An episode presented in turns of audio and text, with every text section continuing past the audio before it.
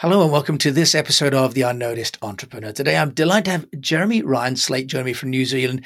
And Jeremy is the CEO and founder of Command Your Own Brand. Jeremy, welcome to the show. Hey, thank you so much for having me, man. I'm stoked to be here and hanging out. Well, look, I am very, very honored because you are already a, a host of a massively successful podcast. You've had your own agency, you're writing a book. Tell us, how do you think entrepreneurs can get noticed, especially with podcasting as an opportunity for them? So to me, it really comes out around defining your message, knowing your public, and you know really differentiating. Because I think far too often people make this, and you've probably seen this with all the people you've spoken to, like they make the mistake of thinking that their public is everyone, and because of that, their message resounds with no one. So to me, whether it's a podcast, whether it's in an article or, or a TV placement, whatever it may be, it comes down to really defining who you help, really defining how you talk to them and then really defining like what your brand story is because i think far too often you know we just rely on these rote understandings of what people have of what we do and we find that they know nothing about what we do. So you have to get the right people to know you the right people to like you and the right people to trust you. So how do you think people can do that? Because you're absolutely right defining who you really talk to is key. And once you've done that jeremy then how do you help a client or a company to then communicate that value so, you know, for myself, I've been in the podcast space since 2015 when I started my own show. So, since 2016, we've been helping people to really get down their message, how they teach people, and really helping them find the right podcast. Because I think right now, podcasts are kind of the best vehicle to do that because you get these long form conversations that you don't get in any other type of media where you really get to know someone. And when you look at it historically, some of the biggest and most important messages have come in audio. And I think that's what we really have here. Whether it's Winston Churchill, we'll fight them in the land, in the air, in the sea. Or if you have, you know, like December 7th, 1941, a day that will live in infamy of FDR, those messages have come through audio. And I think audio has an incredible way to to really create that relationship and build that. And I think we're really benefiting from that in the podcast world right now. Well, uh, you're absolutely right, and of course, the sound of a voice. That was probably the worst Churchill impression ever, by the way. it's fantastic, of course, and you're at university here in the UK, so bona fide points for that accent. And you're absolutely right. So audio is great, and I know that you also studied about influence in, I think, Roman times, Jeremy, didn't you? So yes. you understand about influence. Was there a quick takeaway from your dissertation on how the Roman emperors influenced people? It's interesting because when you look at it now, what we're seeing now is actually very similar to what we saw then, but how we're seeing it is different. Because what the Roman emperor did, and when I'm looking at Roman emperor, I'm looking at the very first one, which is Caesar Augustus, you know, previously known as Octavian. And what he did is he actually looked at what his adopted father Julius Caesar did and then what Pompey the Great did. Pompey the Great positioned himself with Alexander the Great. That's why he calls himself Pompey Magnus or Pompey the Great. And then you look at Julius Caesar positioned himself with the goddess Venus. So what he was what they were doing was positioning themselves with people that are already perceived as divine. So that's how he was able to convince people he was divine. Now if you look at that now in the model that we see, what people are doing is they're looking at people that are perceived as high level celebrities, right? So you're looking at Kardashians, you're looking at people that seem untouchable. And what people are trying to do is figure out how they can position themselves with people like that because these people in some ways are modern version of the divine. You know, people that are untouchable and that are seen in a certain way. So people are taking the exact same blueprint now. It's just, you know, kind of how we view that has changed. Wow, so very interesting. So sort of influence has really been going back to ancient times but coming back to podcasting, Jeremy, you know, you talked about audio and being such a good medium. Do you think this applies for businesses, business CEOs, or just in the consumer space? And is podcasting really just entertainment? So I think frankly it's one of the best ways to connect with the people that need to hear you and it's the best way to, you know, really get the message of a CEO out, right? Because if you look at other mediums, it's a CEO says something and it's a one minute clip and then somebody else's opinion comes out on it. Or you look at it, the same thing happens in an article. What actually happens is a CEO can speak directly to the people that need to hear them. And it's a pretty incredible concept to look at that way. But I think at the same time, people have to have the right expectations when they come into the podcast world because a lot of them have the wrong expectations. They think it's going to be something they start it, they make a whole bunch of advertising money, and it becomes this additional you know revenue stream for their brand but what it actually is is a way to position your company the right way by communicating to the right people and getting them to know you, like you, and trust you. Because this is a huge education platform. And if you can be the one seen as educating your public, that's really what's going to help your brand to grow and really help people to trust you. So now when they're seeing a marketing message, it's a much easier decision because they already say, okay, I recognize that person. I've actually learned from that person. I'm ready to make a buying decision with this company. So that's to me, when you see that as a brand, that's the best way to fit in. So are you seeing podcasting as part of if like PR then, Jeremy, or as part of marketing? Where do you put the budget allocation?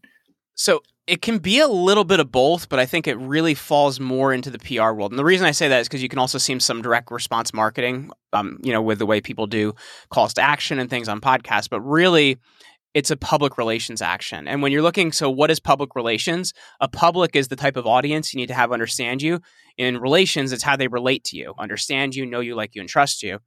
So, what you're really getting people to do is take that first step to know who you are, like you, and trust you, and actually understand your brand so that number one, your marketing is going to work a little bit better, but it also creates pieces you can market, right? Because marketing can be paid and unpaid, but it's the action of actually promoting where public relations is you're just reaching out to your public, you're communicating to them and getting them to know you, like you, and trust you. So let's just think then about the practicalities of podcasting, Jeremy. I mean, you have an agency, that helps people to produce podcasts and also to be guests. Which one is best? Should a company, an entrepreneur have their own podcast or should they host? What's your view on that? So I think they should do both, but I'm going to kind of go about this in an interesting way because I think to be a good host, it's actually really important to have been a guest first because you kind of understand the other side of the mic, how somebody's feeling, why they're maybe using so many filler words, why they're not using so many filler words, how to ask a better question, and how to answer a better question. So, like, being a guest for a few shows first, I think is really important because it helps you get that viewpoint.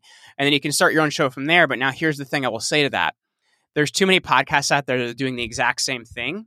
So unless you can figure out how to really differentiate yourself from your competition and really show how you're different and kind of become an only one in a space, then it may be a good time to wait a little bit before you start a podcast because there's too many shows out there that are doing the exact same thing.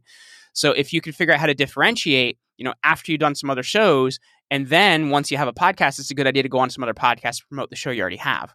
So it's a cyclical thing, if that makes sense. But to me, you want to have a podcast because you want to benefit off kind of you know the brand positioning you can have by the people you interview but at the same time going on some other shows first also helps you to kind of understand the other side of the mic so you're a better host. Jeremy you're the host of a very successful podcast. Can you just tell us a little bit about that show and what do you think makes a really good successful podcast? Because you talk about differentiation. Can you share with us you know how have you differentiated your podcast and give a guide to people that are thinking about having a podcast but are unsure of how to make it unique? Well, the thing I'll say about that too is I think one of the issues people have when they start a podcast is they think the show that they start today has to be the show that they have a year from now or five years from now or whatever it may be. And you have to understand like the purpose of your show can change and grow and whatever it may be as you change and grow and whatever it may be. Like how I've communicated things have changed so much through all the conversations I've had. So I think that's kind of the one caveat you have to have there to the whole thing. But when you look at it, I think part of it comes down to, you know, really just getting out there enough because I think when people start a show, they have this idea that they're just going to get found, but you really have to be willing to get it out there. When I started my podcast back in 2015, there were only 240,000 shows out there. There's about 3 million now, so there was a lot less but I still took a lot of action to get it out there. I sent hundreds of emails asking people to subscribe. I was texting friends asking them to subscribe, grabbing people's phones, doing the same thing. So you have to be willing to take that action up front to get noticed. But the other part of it is really good content. Day one, was I a great host? No, absolutely not. I, you know, I was not somebody that was used to talking in front of people or doing things like that. But the more conversations I had, the better I got at it. But at the same time, the caliber of the people you're speaking to is really important. So when I started, I made a list of the top 100 people I most admired and reached out to those people. I got a lot of no's, but I got enough yeses to kind of get me going. And you find that as you can kind of collect more of those names, it gets easier because of the the social proof to grab more of those names. So to me, it's having good guests, continually working on your interviewing chops, but also taking enough action up front to actually get people to notice it. Okay, those are really good points there. And I also particularly like the point that it's dynamic, it's evolving, unlike a book where you've written it and finished it, put it away. people like put it on a pedestal, right? They're like, okay, this is the show, this is the show title, this is how it is.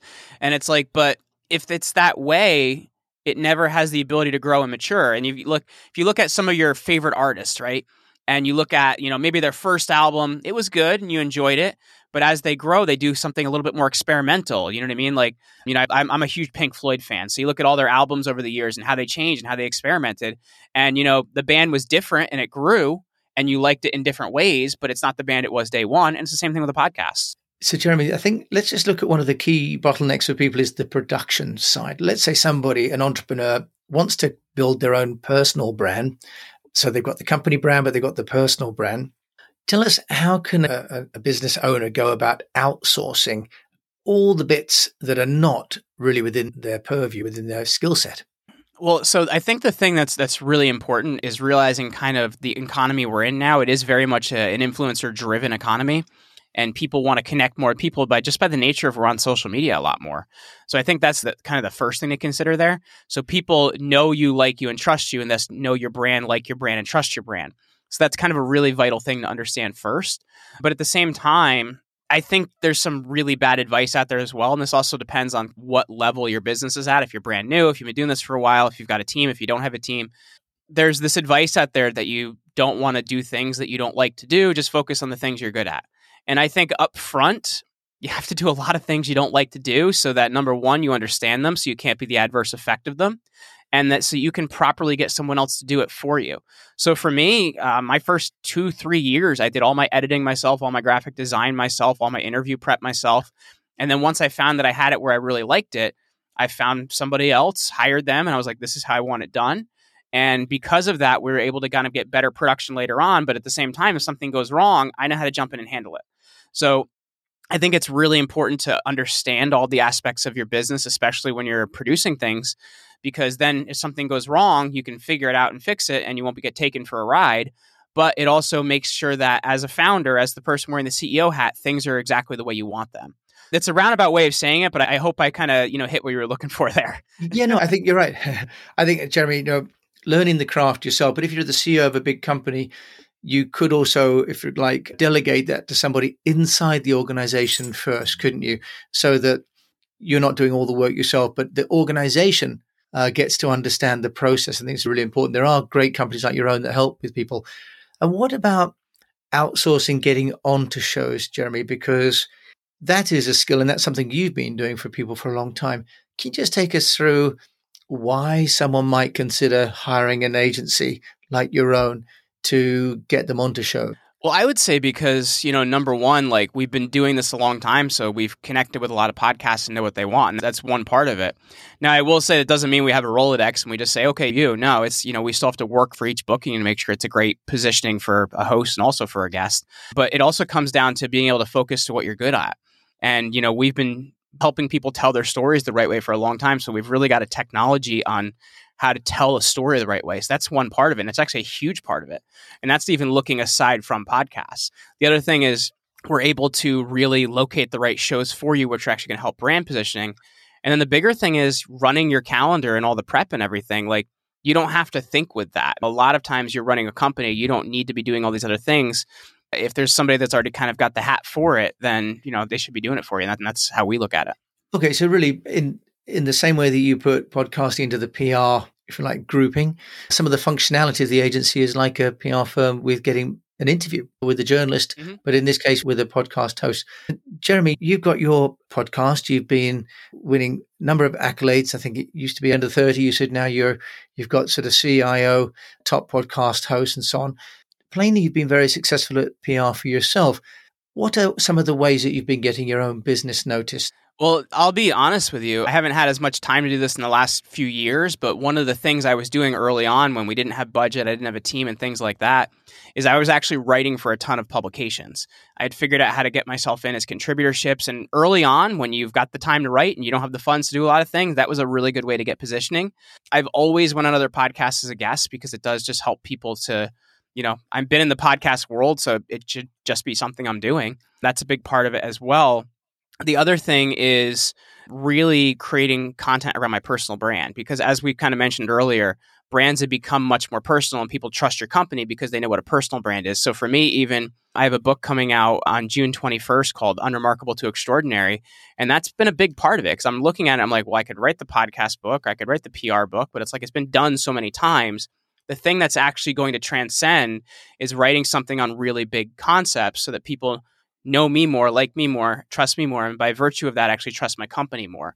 So to me, there's a lot of different ways you can go about it, but early on, if you've got the time, you know, find some publications you can write for in your niche because that is going to help you kind of get more established. and look at the podcasts you can go on. Okay, so so you say content contribution is a really key part then, Jeremy, of thought leadership. So do you see there as being a sea change then that in the past people bought like a GM car and you didn't even know unless there was a Lee Iacocca of Chrysler who's a celebrity CEO or Jack Welch, these are early CEO celebrities. Do you see there being a sea change now that entrepreneurs, CEOs need to have a personal brand in addition to the company brand? That's really now a given in any marketing activity for a company. Well, and here's something to think about because there, there's kind of two different ways to look at it, right? There's how it helps the company, which is important. And, you know, once again, people know and trust people more. And I think that's important. But the other part about it is, like, as a CEO and founder, you're also building an asset. So let's say you want to launch a new product, you could then put that asset behind that. Or you want to move into a new vertical, you can now put that asset behind that. Or let's say one day you leave that company, you now have an asset you could put behind whatever you do in the future. So just as even your own personal protection as a CEO, like you need to build a personal brand, but also to get people to know, like, and tr- trust your company more because we're on Twitter, we're on Instagram, we're on all these different places where people deal with people. It's just so much more important to get people to see you that way. Like you and I were talking before we started recording here about like, you know, Elon Musk and the brands he's worked with. You know, before he came in, Tesla wasn't doing that great. I think it was two guys that had bought things from Fisker and a few other things that were had kind of started that company. He didn't do anything vastly different other than put his name behind it. And I think that's what you have to look at is the power of that when you can kind of put that marketing engine behind anything you're doing. Okay, yes, that's really interesting. And now on your podcast, you've been interviewing, you mentioned these top 100 people, which is a great strategy, by the way, I think, for getting content. Is your book drawn from those interviews or from somewhere else? Just tell us a little bit about the book. Yeah, so it's pulled from a lot of the conversations I've had. Is we're going to hit a thousand episodes of the podcast actually in July of this year, and you know I've gotten to talk to people like the former CIA director, NFL and NBA Hall of Famers, platinum recording artists, and I've just learned that so much of the information we get about success is just it's really bad you know like find something you love and never work a day in your life well sorry you got to actually work to find something you love so there's a lot of these things that i want to show from people's real world experience because i think that success is available to any of us and you know we're all initially born unremarkable but it's the things we do that make us extraordinary so i wanted to pull a lot of those things out to show people how they can find their version of extraordinary because it's different for any of us, right? Like we're different people. But I think when you're looking at things in the right viewpoint, you can find what extraordinary is for you. That's really interesting. And I love the way as well that you've uh, also highlighted the fact that those people that are great at what they do, when you listen to them, actually they work every day at it as well. They're passionate about it, but actually they work really hard at it as well. And then, Jeremy, what's next for you then in terms of the book, the podcasting, the consulting? What's next for Jeremy you know, th- this year has really just been about our big theme has been education because we're kind of realizing brands that really want to go to the next level need to educate. And that's kind of something I've been hammering in our staff meetings, I've been hammering in all the content we create. So for me, it's really realizing in 2022 to go to the next level that I want our company to go to. It's about us you know, being an agency, but also becoming an education company. And I think it's something that the companies that are really doing well are starting to realize like you have to become a huge education company if you want to kind of go to that next level. So for me, that's been our kind of our mantra all year this year. And we're going to continue doing that. Sure, that's wonderful. And of course, that was Steve Jobs' legacy, wasn't it, to invest finally in the Apple University? I think that idea of education and contribution. Jeremy Slate from Command Your Brand, how can people find out about you if they want to get in touch? Yeah, if they want to check us out, we're over at commandyourbrand.com. I'm at Jeremy Ryan Slate on all platforms. And as I mentioned, the book is coming out on June 21st. So if they want to grab that, that's over at getextraordinarybook.com. And when they order and come back with their, their order number, we'll give them a free version of the audiobook as well as our guide of 30 days to extraordinary. So that's over at getextraordinarybook.com. Jeremy Slate joining me from New Jersey. Thanks so much for sharing we've got a lot in 20 minutes. So I know you have so much more you could be sharing, but also put a link to you and to your podcast in the show notes. Thanks so much for joining me on the Unnoticed Entrepreneur. Hey, thanks so much for having me, man. I talk fast, so hopefully we fit a lot in. Let's hope no one tries to play it on one and a half times speed because then it'll be so quick. Thank you so much for joining me, Jim James, on this episode of The Unnoticed Entrepreneur with Jeremy Ryan Slate over there in New Jersey, America. Thank you so much for listening.